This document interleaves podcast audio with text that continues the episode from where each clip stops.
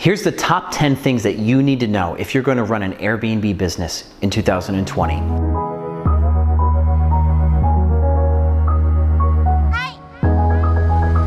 Number one, you're going to see some big changes from Airbnb because they're going for an initial public offering this year. That's their goal. Now, what this means is there's a bunch of people who have invested a lot of money into Airbnb and they want their money back, right? So Airbnb is looking to sell publicly in order for all of us to buy shares if we want to, and that way the initial investors can get their money and their profits back. Um, this is called a liquidity event in venture capital. And so this allows people to exit. Now, Airbnb owes those people who've invested them a lot of money, a return on their investment. So this is how they plan on getting that money back to them. But in order to get a good IPO valuation in order to sell at the highest number possible, they need to shore up a lot of where they're behind.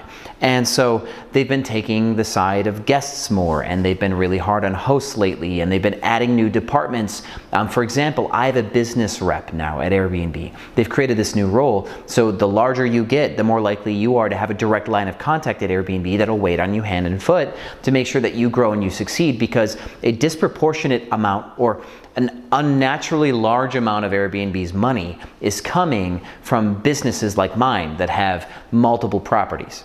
So Airbnb is planning because of this IPO to invest more in businesses that like mine because it allows them to get more money with less work. By the way, like and subscribe to this video. Um, like first, out of anything. Leave a comment too if you like the video. Comments really help. And then subscribe for more content. Number two, Airbnb is actually investing in businesses like mine. And this is arguably largely because of their IPO push too. See, what they're doing is they're investing in multiple businesses that have rental arbitrage or have properties because this allows them kind of like a deeper connection to the customer and more insights to the customer. And this allows them on paper to look stronger because as the industry grows, they get to capitalize on some of that growth themselves. So they're really doubling down on the industry. Maybe they're just doing this on paper in order to make people think um, that they believe in the industry still and make them look better for their IPO. Maybe otherwise they're doing this for real reasons. And I believe that one of them is synergy, which is getting like extra magical value because you're in two places at once in the industry. So Airbnb has put money into competitors. And what this might mean for you is you're going to see that some of the best in this industry are going to get bigger and better right? So I have about 100 properties on Airbnb, and the biggest players in the game have thousands. Sonder is worth over a billion. They're a company that does rental arbitrage. They have almost 4,000 doors. Lyric was invested into by Airbnb, and Zeus was invested into by Airbnb, and they're rapidly growing too. There's other companies like Stay Alfred and Domio. There's tons. And so we're in a unique environment in the Airbnb space. You're not just a host anymore, right? This is not an early phase deal anymore. Officially in 2020, you have institutional companies that are swinging the bat now. Everything is changing. Next, Airbnb is tightening up a lot of policies um, because of the last two things we've just discussed, and this is affecting your host guarantee resolution situation. And I've experienced this directly, so let me tell you exactly what is going on. Normally, I could write a message to a guest if they broke something. The day that they checked out, I could just show a photo, like, hey, here's the damaged chair. And then I'd tell the guest, you know, hey, uh, you know, thank you for staying. You know, sorry to hear about this this chair being broken. We'll keep in touch about you know whether or not we need to replace it. And I like to do that so that way they don't leave me a bad review for being like rah rah give me a hundred bucks for the chair. Like if i do that immediately after checkout they'll write me a bad review because they're mad that they owe me money and it becomes a contentious relationship. So i like to do my resolutions two weeks after someone checks out to protect myself from from this situation. Well for the very first time ever about three weeks ago Airbnb did not honor that because even though I sent photos on Airbnb on their platform, timestamped proving that the damage happened during this guest reservation, I did not escalate or open up something with Airbnb in order to you know, ensure that they knew that this was something that was caused by the guest. So they did not honor their host guarantee to me because I didn't follow exact protocol where they've never been this strict before. So what I'm doing now and what you can do now too is Send the message to the guest so you have it timestamped. Then call Airbnb and open up a ticket. Be like, hey, I am going to file a resolution with this guest, but because this guest has still the opportunity to review me and I don't want to be reviewed adversely, I would just like to open up a ticket with you. I want to put it on record with Airbnb right now that we had this conversation, that this damage has occurred and I discovered it this day. Can you give me that ticket number and let me know what department I can reference for that ticket? So then later, two weeks later, you can open up the resolution, ask the guest for money, the guest will decline, but they can't leave you a bad review because it's too late. And when they decline, you escalate it to Airbnb. They'll like give me the proof. They'll say, "Oh no, it's been two weeks. You're supposed to do this before the next guest checks in." You'll say, "Hey, here's the ticket number from Airbnb internal." He referenced it. I actually did call you guys the moment it happened. So, and I explained because I don't want a bad review. I'm waiting the two weeks. So that's what we're doing now to bypass that. And so that way you can still get your money, but not have to deal with bad reviews. Four, customers the bad customers are getting smarter. You need to change how you're running your business. So, this is something brand new to me. The first time ever I've hired a security guard for a building. Can you believe it? So, I've got a property with 20 units, I've got 20 apartments in one building, and people notice that we have self check in. You just pick up the key inside. And when somebody goes to check in on Airbnb or goes to book on Airbnb, they can see generally what the check in looks like. So people are looking to throw a party are looking for lazy hosts. They're looking for self check in, they're looking for easy. And so one week, like literally two weeks ago, when we activated in Philadelphia, as soon as we went fully live with this property with like 20 doors, in one week we had just all the worst things happen in the world. We had um, we had drug addicts, we had people throwing parties.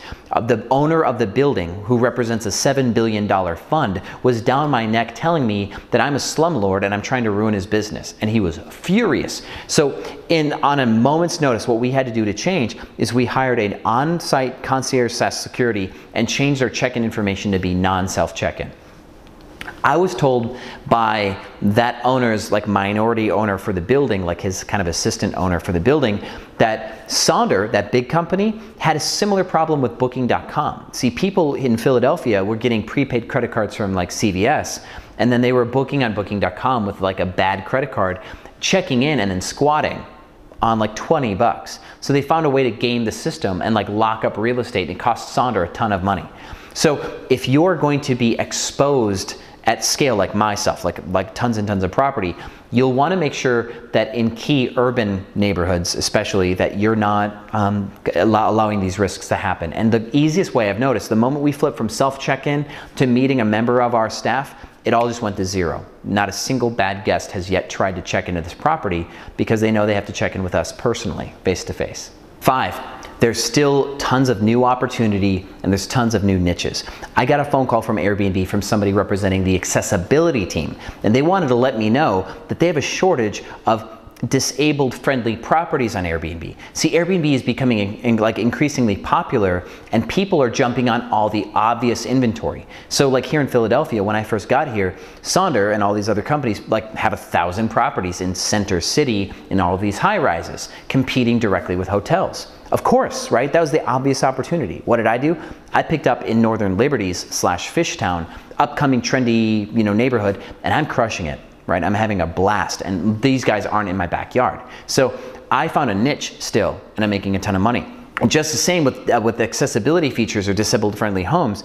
If you have disabled friendly apartments or homes in certain cities, you have a four to one increase in views as opposed to a regular property. That's right, you will be viewed 400% more than average and have the chance for more bookings because you have that feature available. So, if you want to be successful in Airbnb, stop doing the obvious stuff and start looking for niche opportunities within the bigger space because Airbnb is no longer a niche itself. It is now the main player and it has created its own niches. Six, we have released a pricing strategy course. It's our first of any product that we've ever decided to offer to the public. And the reason why you need to know about this is because your pricing strategy drives consumer behavior. I'll say it again. Pricing strategy drives consumer behavior. And why does this matter to you and what does this actually mean? If you want to get certain types of bookings, like monthly stays or weekly stays, or you want to have a like a themed property or special events property where you make a lot of money like a certain few days of the month, your whole entire pricing strategy has to be driven around getting those types of bookings. See, if you want to make a ton of money a few days a month, you're going to jack all your prices up and get bookings on those days first, and you're going to offer no incentives for long-term stays, right? You want the weekends booked at $700, $800 a night.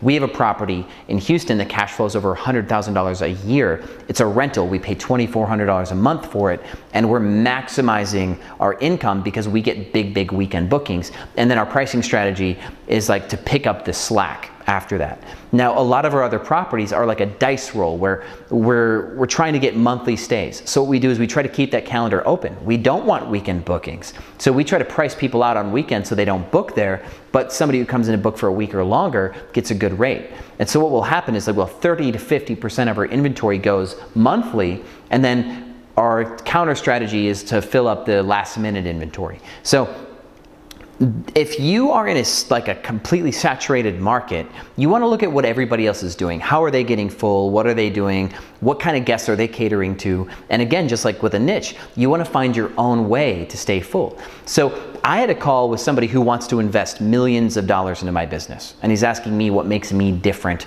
than everybody else and who my competitors a year from now or two years from now will be and who I think my competition right now is. And I told him, you know what, I don't think I have any competition now because Airbnb or short-term rentals hasn't hit a critical mass in supply that, that any of us are actually competing with each other directly. But if we have an oversaturated, a, a point of oversaturation, like for example, like I say, a studio in downtown Chicago.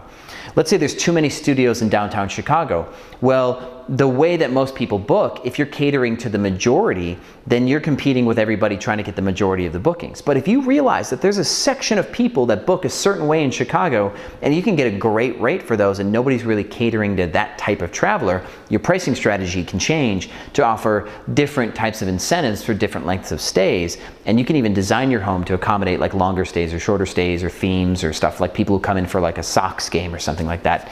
Your pricing strategy will drive that consumer behavior. And so even though you didn't really change much else, you still have the same type of property as your competitors, your pricing strategy takes you out of the competition and guarantees you your own source of income. So you need to know that we have a pricing strategy course that gets super deep on exactly how to manipulate the Airbnb system to get 100% occupied any way that you want to get occupied. You can spy on your competition, find out what they're doing, and do something different. And if you're going to be successful in 2020, you can't do what everybody else is doing. I'm going to say it again you can't do what everybody else is doing. Seven, now is the time for themed properties. I'll say it right now. I wanted to wait and do a course on it, and I probably still will do something super in depth about this. Our first property that's themed is called the Unicorn House in Philadelphia, and it is by far outperforming rent to revenue any of our other properties in Philadelphia. It's awesome. So, what happens on Airbnb is kind of interesting. It's a unique beast. Like Airbnb is, it's really its own product, and there's there's not a lot that I can really say to you that's new about. You know, I can't do, do lip service to Airbnb like, oh, congratulations for being so innovative. But the truth is, is that they really are. And because people are using Airbnb and they're not brand loyal to any of us, and that's one thing I, am going to repeat again. They're not brand loyal. They're not coming to you every time. They're not coming to somebody else every time. They're not going to the Marriott, Hilton. Airbnb is just like a come one, come all, like choose your property today, pick your poison. Our novel unicorn house, there's only one of them in the city, right? Because of that, we get bookings because people are like, oh, I love unicorns, right? So unique spaces will drive booking behavior as well. So being novel is better than being good right? There's a lot of people who are going to travel to Philly once in their life. And if they come to you that one time that they travel to Philly and you get that a million times over, you're crushing it. See, your brand will matter if you're trying to retain people. But if you want to be successful and insulate yourself against competition, be unique, be novel, do something weird in your home, and you're going to make a lot of money because people like weird. Right? Especially if you're from Austin, like if you know anything about Austin, Texas, um, keep Austin weird is a thing. That actually leads me to number eight. Number eight, the state of Texas passed a huge, huge like, like turnover of legislation. The Supreme Court in Texas ruled that in Austin, um, the regulations against people putting their single family homes up on Airbnb was actually unconstitutional. So, it, like Austin was like, if a single family home, if you own it, rent it, you can't put it on Airbnb. Well, the state, state of Texas is like, well, you can't tell people what to do with their property. It's their legal right to do whatever they want to do with their property. They bought it, they own it. Now, if you're the owner and you lease to somebody, if you allow that person to Airbnb, it's the same. So the state of Texas, the city of Austin, can't stop an Airbnb person from doing Airbnb no matter what. It used to be restricted to just apartments. Tides are turning. So in the state of Texas, any like restriction against Airbnb has now been toppled statewide because it was the Supreme Court. And you could actually probably argue this state to state to state now, it will have an effect in the rest of the country. So there is pro Airbnb legislation out there. We are winning, and that's important to know. The, so this, there, this opportunity could get good in a few key cities. Nine, you need to structure your business appropriately for multiple reasons. So two, three years ago, I told you get an LLC because technically not subletting, and that way you can rental arbitrage. But there's something else that you need to know here. You need to split your revenues from your bank accounts in a way. So lenders will not lend you money on Airbnb income. Very few will. And if you own your home and you're getting Airbnb income, it'll count as like weird non-trace, like it doesn't count, like weird, which is stupid. But then if you don't own your property and you have Airbnb income, banks want to count it as rental income. And then they want to discount that because rental income isn't profitable. Like there's very little margin in there. So it's a mess, right? But there is a way to handle this. You can structure your entity structure, right? You can have multiple LLCs or something. Let's say you have an LLC that is a property management company, and then you have an LLC that is the renter of all your properties. So what happens is the property management company will pay the rental company. So the company that pays the rents goes and applies for funding, stuff like that. It cannot make money from Airbnb if it wants to claim incomes, right? But then you could have it you rent you basically have your rents and your operations through that but you then have this company hire another company to do all the marketing and the management right? So what happens is that marketing and management company keeps a brokerage fee. This is part of a contract you write between two companies you own and that brokerage fees, it keeps 1% of all the revenue for Airbnb incomes, or 1% of all the revenue.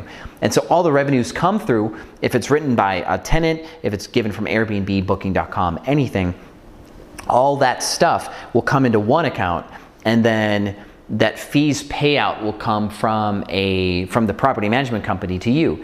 And you need to not transfer it like a bank transfer. This will have to come in the form of a check or have to come in the form of something else that is actually traceable like hey yes so my incomes this property management company or this this marketing agency you could even say that this marketing agency um, or this sales organization that represents my portfolio um, is sending me revenues from the sales that they've created. So if you can form, form this the right way, you can then basically say that that check that's coming in is now non-rent income when you want it to not be rent income. And that way you can go and get a loan against it because a lot of banks won't give you a loan against it um, because Airbnb is still so suspect to them. So if you're seeking financing, you want to control your structures in a way that you don't have transfer accounts and that way you don't have like literal Airbnb money coming in. Because for example, PayPal does like second tier financing for LLCs based on your cash flow. And if they see Airbnb on it or they see a transfer account, they'll discount that money and you can't get a loan. 10, you need to get off Airbnb. Like not completely off Airbnb, but you need to stop being completely loyal to Airbnb. And I hate to say it because this channel is Airbnb automated and I'm gonna continue to give you pretty much nonstop Airbnb content until like I decide to start telling you about booking.com, HomeAway, direct bookings. Um, we still get the vast, vast majority of our bookings from Airbnb. We like how streamlined it is. We've built our 100 properties on Airbnb. We got our first booking.com reservation like three days ago. We got our first review on booking.com today right? So we are diversifying ourselves. It is possible to build your business on Airbnb and scale because it's simple, but you still want to plan for the future and diversify Um, be careful. Like I told you the lesson about Sonder, um, people can scam you on booking.com. You have way less protections on other platforms. Airbnb has way more control over the guest experience, but they also guarantee you more things too. So be careful with the smaller platforms, but strategically branch out and start to diversify your portfolio and get on booking.com. Get your own website. Um, that way you can have like your own local SEO presence and like be showing like on different maps when people are searching for hotels nearby. Start to plan for that. You want to be more robust.